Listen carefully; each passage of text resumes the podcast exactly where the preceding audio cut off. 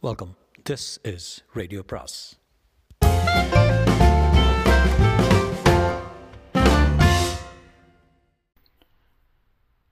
சுஜாதாவின் ஒரே ஒரு துரோகம் பாகம் மூன்று. சம்பத் மூன்று. ராஜேஸ்வரியை பார்க்குறதுக்கு முன்னாடியே ஒரு மாதிரி தீர்மானம் பண்ணிட்டேன். எல்லாம் தோதாத்து தான் வராது வருது. கல்யாணம் பண்ணிட்டா வேலையில் இருக்கிற பெண் பிள்ளையாக தான் கல் கல்யாணம் பண்ணிக்கணும். எனக்கு செலவு ஜாஸ்தி. எப்பவும் கை காசு வேணும். அதுக்கு நல்லா சம்பாதிக்கிற ப்ரொஃபஸர் குட்டியாக கிடச்சா நல்லது தான் ஆயிரத்துக்கு ஆயிரத்து ஐநூற்றுக்கு மேலே சம்பளம் வாமே அந்த ப்ரொஃபஸர் பொம்பளைக்கு. அதுக்கு மேலே என்ன? மேலே ப்ரொமோஷனு அது இதுன்னு சம்பளம் உசந்துட்டே போகாதா? என் கடன் எல்லாத்தையும் இவ தீர்த்து வைக்கணும்ல. அப்போது அடுத்த வேளை சாப்பாட்டுக்கு போய் போய் சொல்லித்தான் ஆகணுங்கிற கட்டாயம் இருக்கிறவனுக்கு இந்த மாதிரி ஒரு ப்ரொஃபஸர் பொம்பளை ஆகப்பட்டா வேண்டாம்னு சொல்லுவேனா? அந்த பொண்ணை பார்க்கணும்னு கட்டாயமா? பார்க்காமலே ஓகே சொல்லிடலாம் தான். இருந்தாலும் சமூகத்தில் இதுக்கும் ஒரு பொய்யான சம்பிரதாயம் இருக்குது பார்க்காம சொன்னால் என்னடா இவன் இப்படி பணத்தாசை பிடிச்சி தான் பார்க்காம கூட கல்யாணம் பண்ணிக்க சம்மரிக்கிறானான்னு சந்தேகப்படுவாங்க விசாரிப்பாங்க. எதுக்கு வம்பு? முதல்ல பொண்ணை பார்த்துடலாம். கிருஷ்ணசாமி கிட்ட நூறுரூவா கைமாத்தா வாங்கிட்டு பெங்களூருக்கு போனேன். அங்கே நம்ம போஸ் பிரகாஷ் இருந்தான். அவனை பார்க்க போனேன். அவன் வீட்டில் இல்லை. ஒரு ஃபோன் பண்ணிக்கிறான்னு பிரகாஷ் தங்கக்கிட்ட சொல்லிவிட்டு மைசூருக்கு ஒரு எஸ்டிடி போட்டேன். ப்ரொஃபஸர் இல்லை நாங்கள் கிளாஸ் போயிருக்கலாம். மறுபடியும் அரை மணி நேரம் கழித்து ஃபோன் பண்ணுறா சொன்னேன். ட்ரங்கால்னா நாலு அஞ்சு ரூபா நூற்றஞ்சு அஞ்சு ரூபா சார்ஜ் ஆகும்னு தங்கக்கிட்ட கொஞ்சம் ஜோசியத்தை அவுத்து விட்டேன். அந்த பொண்ணு என்னை பார்த்து பயங்கர சைட் அடிச்சுது. கைரேகை காட்டுறதுக்கு கையை மட்டும் இல்லாமல் பலத்தையும் காட்டுச்சு எனக்கு சுந்தரியை தவிர வே- மற்ற பொன் பேருங்கிட்ட வேறு மாதிரி எண்ணங்கள் தோன்றதே இல்லை. பொம்பளை யாராவது எப்போவது கனாவில் வந்தால் சுந்தரி தான் வருவா. மகாபலிபுரத்தில் வச்சு ஒரு ராத்திரி. அது ஏன் கேட்குறீங்க பிரகாஷ் தங்கைக்கு லைஃப்ஸ் லைன்ஸில் ஒரு வெட்டு இருந்தது. அது இது அல்பாயுசுன்னு சொல்லலை. எங்கேயாவது எஸ்டிடி கூடாதுன்னு சொல்லிடும். அதனால் கொஞ்ச நேரம் அதுங்கிட்ட கப் அடிச்சுக்கிட்டு மறுபடி மைசூர் கால் போட்டேன். இந்த தடவை அந்த ராஜேஸ்வரி கிடச்சா அவள் அப்பாவுக்கு எழுதின லெட்டர் கிடைக்கலையா? எழுதியிருந்தா தானே? குரல் தெளிவா கொஞ்சம் பிடிச்ச குரலாக இருந்தது. மன்னிச்சிடணும் நீங்கள் யாருன்னு தெரியாது எதுக்காக ஃபோன் பண்ணுறீங்கன்னு தெரியாது உச்சரிப்பை அப்புறம் மாற்றிக்கலாம் நான் உடனே அலையன்ஸ் விஷயத்த சொல்லிட்டேன்.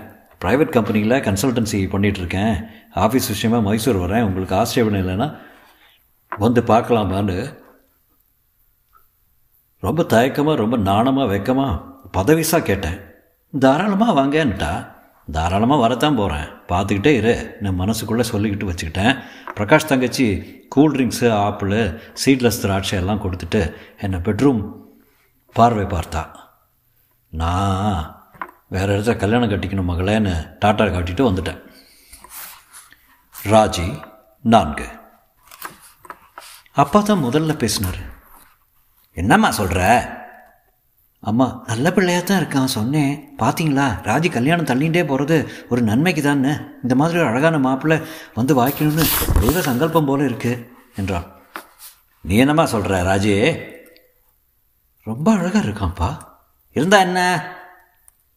பொருத்தம் இல்லைப்பா என்ன அப்படி சொல்கிற என்னவோ எங்கேயோ தப்பு இருக்குப்பா. இவ்வளவு ஹேண்ட்ஸமாக இருக்கிறவன் எப்படி அப்பா அவன் விட்டு சென்ற கார்டை பார்த்துக்கொண்டு நம்ம அது வலிய வந்த அதிர்ஷ்டத்தை வேண்டாம் சொல்லுவியா? என்றான்.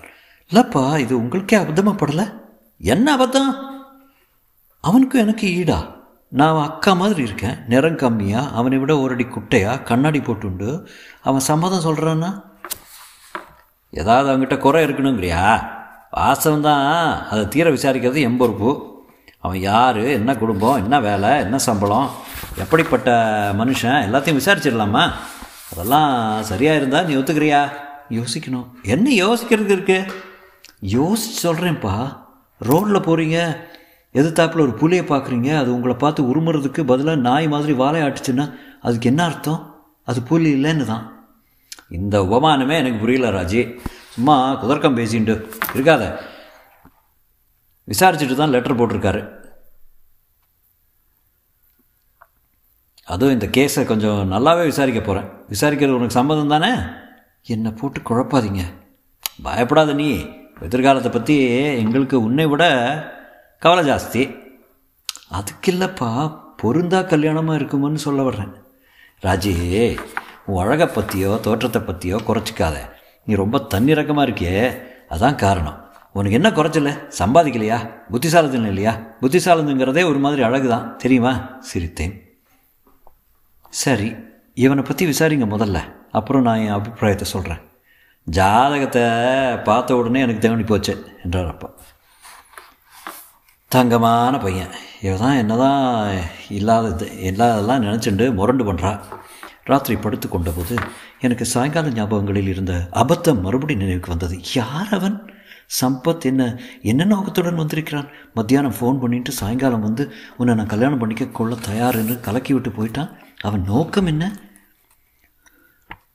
பணமா? அப்படி எதுவும் எங்களிடம் பணம் இல்லையே. எப்படி எந்த கோணத்தில் பார்த்தாலும் புரியவில்லை. ஒரே ஒரு ரீதியில் தான் புரிந்து கொள்ள முடிந்தது. ஒருவேளை அவனுக்கு புற அழகு என்பது முக்கியம் இல்லையோ? ஒருவேளை அவன் ஒரு வித்தியாசமான ஆதர்த்தவாதியாக இருக்கலாமோ?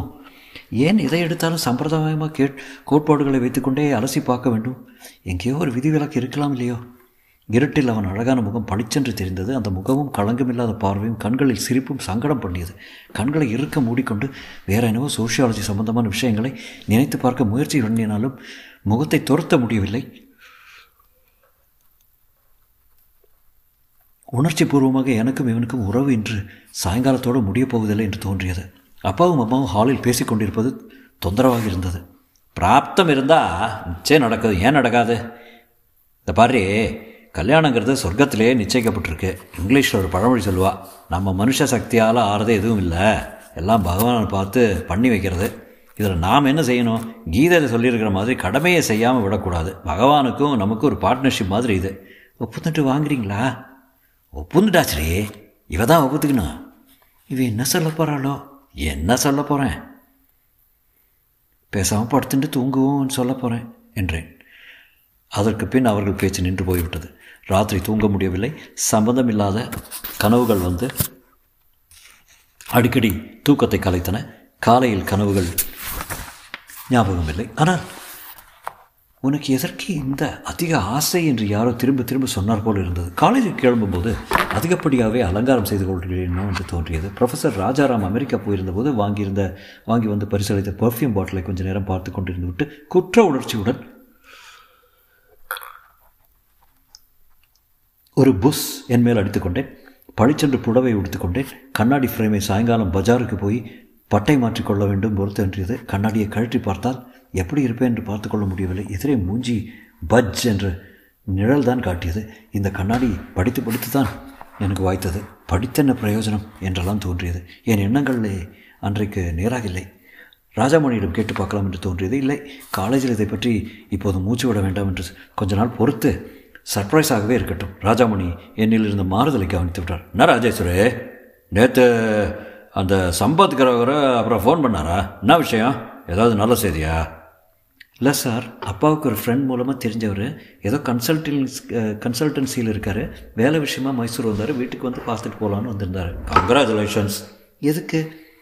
ப்ரமோஷன் லிஸ்ட்டில் நீங்களும் இருக்கீங்கன்னு அட்மினிஸ்ட்ரேஷனில் சொன்னாங்க. அப்படியா? என்று என் குதூகலத்தை அடக்க முடியாமல் சம்பத்தின் வாழ்வில் வந்த சேர்ந்த முதல் தினமே அதிர்ஷ்டமா? கல்யாணமானால் இதையெல்லாம் விட்டுவிட வேண்டி வரும். சம்பத்தை கேட்டு பார்க்க வேண்டும். ஹியூமனிட்டிஸ் டிபார்ட்மெண்ட்டுக்கு நடந்து செல்லும்போது ஏரிக்கரையோரமாக ஒரு குதிரை வண்டி வந்து கொண்டிருப்பது எனக்குத்தான் என்று சற்று நேரமாகத்தான் புரிந்தது. வடக்கத்திய டாங்கா மாதிரி ஒரு குதிரை வண்டிகள் மைசூரில் உண்டு. அது அதுதான் எங்கள் ஊர் டாக்ஸி. நான்கைந்து பேர் இருந்தால் என்ன? ஏதாவது லக்கேஜ் இருந்தால் என்ன இந்த வண்டிகளில் ஏறுவார்கள். மற்றபடி எங்களூர் ஸ்டாண்டர்ட் போக்குவரத்து சாதனம் ஆட்டோ தான். பெங்களூர் மாதிரி அதிகப்படியாக கேட்க மாட்டார்கள். சம்பத் தனியாக குதிரை வண்டியில் வந்து இறங்கினது எனக்கு வேடிக்கையாக இருந்தது. சிமெண்ட் கலரில் சஃபாரி சூட் போட்டுக்கொண்டு தலை அழுத்தமாக வாரிக்கொண்டு என்னை பார்த்த உடனே நடையை துரிதப்படுத்தி அருகில் வந்தான். இல்லை இல்லை வந்தார் என்று தான் இனிமேல் சொல்ல வேண்டும். உங்களை பார்க்கத்தான் வந்தேன். எதுக்கு குதிரை வண்டியில் வந்தீங்க? ஆட்டோக்காரன் கிட்டக்க இருக்குன்னு வரமாட்டேங்கிறான். இந்த வண்டியில் வர்றது நன்னா தானே இருக்கே. ப்ளசண்ட்டாக தான் இருக்க. என்ன விஷயம்? என்றேன். சில மாணவிகள் நான் அவருடன் பேசிக்கொண்டிருப்பதை சற்று வியப்புடன் பார்த்து கொண்டு சென்றார்கள்.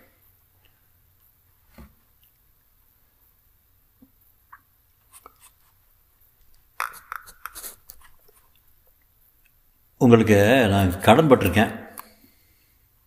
அதை திருக்காமல் ஊருக்கு போகக்கூடாதுன்ட்டு கடனா? நேற்றுக்கு அஞ்சு ரூபா வாங்கிக்கல? ஓ அதுவா? அதுக்கு என்ன அவசரம்? இல்லை இதெல்லாம் கடனை வச்சுக்கவே கூடாது. ஒரு மாதிரி பிரின்சிபலுங்கிட்ட இங்கே எங்கேயாவது காப்பி கிடைக்குமா? கேன்டீன் இருக்கு அப்புறம் ஒன்றும் சிலாக்கியமாக சொல்ல முடியாது. நான் உங்களை தொந்தரவு பண்ணுறேனா இல்லை இல்லை.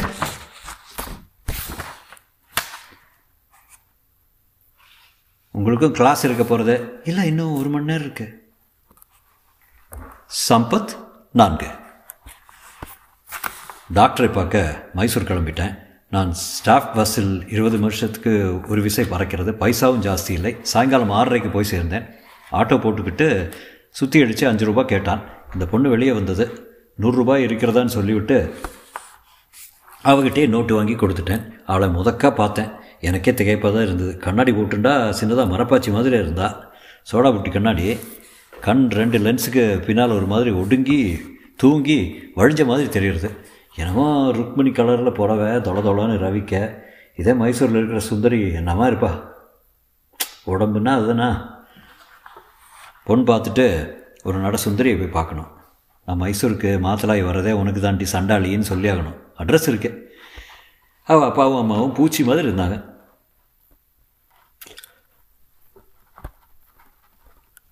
அப்பாவை காலை தொட்டு நமஸ்காரம் பண்ணேன். சுஸ்தாயிட்டார். ப்ரொஃபஸர் என்னை வச்சு கண் வாங்காமல் பார்க்குறான் அவளுக்கு பிரமிப்பாக தான் இருக்கான். என்னடா இவ்வளவு ஷோக்காக இருக்கானேன்னு. சம்மதம் கொடுத்தா கூட நம்ப மாட்டாங்க. அதுக்கு ஏதாவது போய் சொல்லி ஆகணும். நான் வடக்கே போய் அலைஞ்சதை ஒரு மாதிரி சொன்னேன். அப்பா அம்மாவை பார்த்தேன். கிழங்கல் எவ்வளோ நாள் தாங்கும்? ஒரே பொண்ணுன்னா பேஜாரு. இதுதான் இதான் கூட இருக்கும் போல். அதை பற்றி அப்புறம் யோசிக்கலாம். முதல்ல எனக்கு இந்த வீட்டில் ஒண்டை இடம் கிடைக்கட்டும். என்னவோ ஸ்வீட்டு காராபாத்துன்னு கொண்டு வச்சது ப்ரொஃபஸ் ப்ரொஃபஸரு ஜாதகம் பொறிக்கிறதுக்காக என்ன சொன்னால் என் ஜாதகமே பொய் நான் அவளை யூஜிசி ஸ்கே ஸ்கேலான்னு கேட்டது ஆச்சரியப்பட்டான் சம்பத் ஜாக்கிரதைன்னு உள்ளுக்குள்ளே சொல்லிட்டேன். வரதுக்குள்ளே சம்பளம் பஞ்சப்படி எல்லாத்தையும் துப்புரவாக விசாரிச்சாச்சு கிட்டத்தட்ட. கழிச்சது போகவே ரெண்டாயிரத்து நூறு வர்றது. மைசூரில் எனக்கு எதிர்பாராமல் இடைச்ச தங்கச்சி உறங்கும். சம்பத்து உனக்கு விடிவு காலம் தாண்டான்னு தோணித்து. பிரகாஷ் தங்க எனக்கும் ஆப்பிளுக்கும் ஆப்பிளும் சீட்லெஸ் திராட்சையும் கொடுத்துருந்தா. அதை நான் கிழங்களுக்கு வாங்கினதாக சொல்லி கொடுத்தேன். அப்பாவுக்கு பொக்க பல்லெல்லாம் தெரிய சிரிப்பு. பொண்ணை பாட சொன்னேன் பாட மாட்டாளாம். நான் என்ட்ரி என் ட்ரிக்கு ஒன்று அவுத்து விட்டேன். நான் பாடி காமிச்சேன். எனக்கு சுமாராக பாட வரும். யாதவா நீ பா பாடி காட் காட்டினேன். அப்படியே ஃபேமிலியை முகிச்சு போய் ஆ என்ன அவனா மாப்பிள்ளை. வாயில் ஈ போடுறது தெரியாமல் பார்த்துட்டுருக்கா பேசாமல் நேராக பெண்ணை எனக்கு இஷ்டம்னுட்டேன் என்னை பற்றி விசாரிக்கணுன்னா கார்டை கொடுத்தேன். பழைய கார்டு இன்னும் கைவசம் வச்சுட்டு இருந்தேன். யாரை கேட்பாங்க? ஜெகநாதனை கேட்பாங்க. வேறு யாராவது கேட்டால் கொஞ்சம் அச்சமாக இருந்தது. பார்க்கலாம். இவாளுக்கு முதல் நம்பிக்கை வேண்டியது முக்கியம். வெளியே வந்தது முதல் காரியமாக சுந்தரியோட அட்ரஸ் விசாரிச்சுட்டு போனேன். விக்ராந்த் டயர் தாண்டி ஏதோ காலனிக்கு போனேன். கொஞ்சம் பழசாக தான் இருந்தது. சுந்தரியை எத்தனை நாளுக்கு அப்புறம் பார்க்குறேன். யோசித்து பார்க்க பார்க்குறப்பவே சு ரத்தம் சூடாகுது சுந்தரி கல்யாணம் ஆகி புருஷன் எங்கேயோ மாத்தலை போயிருக்கான். அவன் அங்கே இவ இங்கேன்னு ரெண்டு குடும்பம் நடத்துகிறா அதுக்காகத்தான் அவனை கல்யாணம் பண்ணிக்கிற பண்ணிண்டாலோ சரியான நோஞ்சான் இப்படி பார்த்தானே இப்போ பார்த்தானே ராஜேஸ்வரி அவளுக்கு சரியான ஜோடி. வாழ்க்கையில் அதான் சார் சோகம். எல்லா ஜோடி பொருத்தத்துலேயும் எங்கேயோ கடவுள் அவு அவுட் ஆக்கிடுறாரு அதை திருத்த நம்ம முற்படுறத விதிப்படி ஜோடி பொருத்தத்தை ஒப்புத்துட்டு அங்கங்கே அட்ஜஸ்ட் பண்ணிக்கிட்டா எல்லோரும் சந்தோஷமாக இருக்கலாம். அதான் என் பிரின்சிபலை சுந்தரி என்ன தான் சொல்ல பார்த்துருவோமேனு அவள் வீட்டையும் விசாரிச்சுக்கிட்டு போய் மணியை வீட்டையும் விசாரிச்சுட்டு போய் மணி அழுத்துறேன். என்னதான் இதையும் படபடக்குது. கதவை திறந்து சுந்தரி இல்லை கிழவி. இங்கே ராமானுஜம்னு சுந்தரி தேடிட்டு வந்த வந்தேன்னு சொல்ல பல்லவி பேத்துருவான் ஆமாம் சார். அவர் ஊரில் இல்லையே. பெல்காமில் இருக்காரு. இது கன்னட தல்ல ஓ அப்படியா? சரி. வந்தால் அவரை தேடிட்டு வந்தால் சொல்லுங்கள் எப்போ வருவார்? அப்பாவின் போது. அப்பான்னா பண்டிகை? நீங்கள் அவர் அம்மாவா? இல்லையப்பா. அப்பாடா. எங்கேயாவது மாமியார் கிழமை இருந்துற தொலைக்க போகுது. என் கண் உள்ள உள்ள நாடுறது. யார்? அஜ்னின்னு கையை யார்? அஜ்னி கையை தொடச்சுட்டு சுந்தரி வர்றா? யாரோ? உங்கள் யஜமானரை பார்க்க வந்திருக்காங்க. யார் நீங்கள் சுந்தரி முதல் தடையாக என்னை பார்க்குறா. அப்படின்னு நின்றுட்டான் தொடரும்.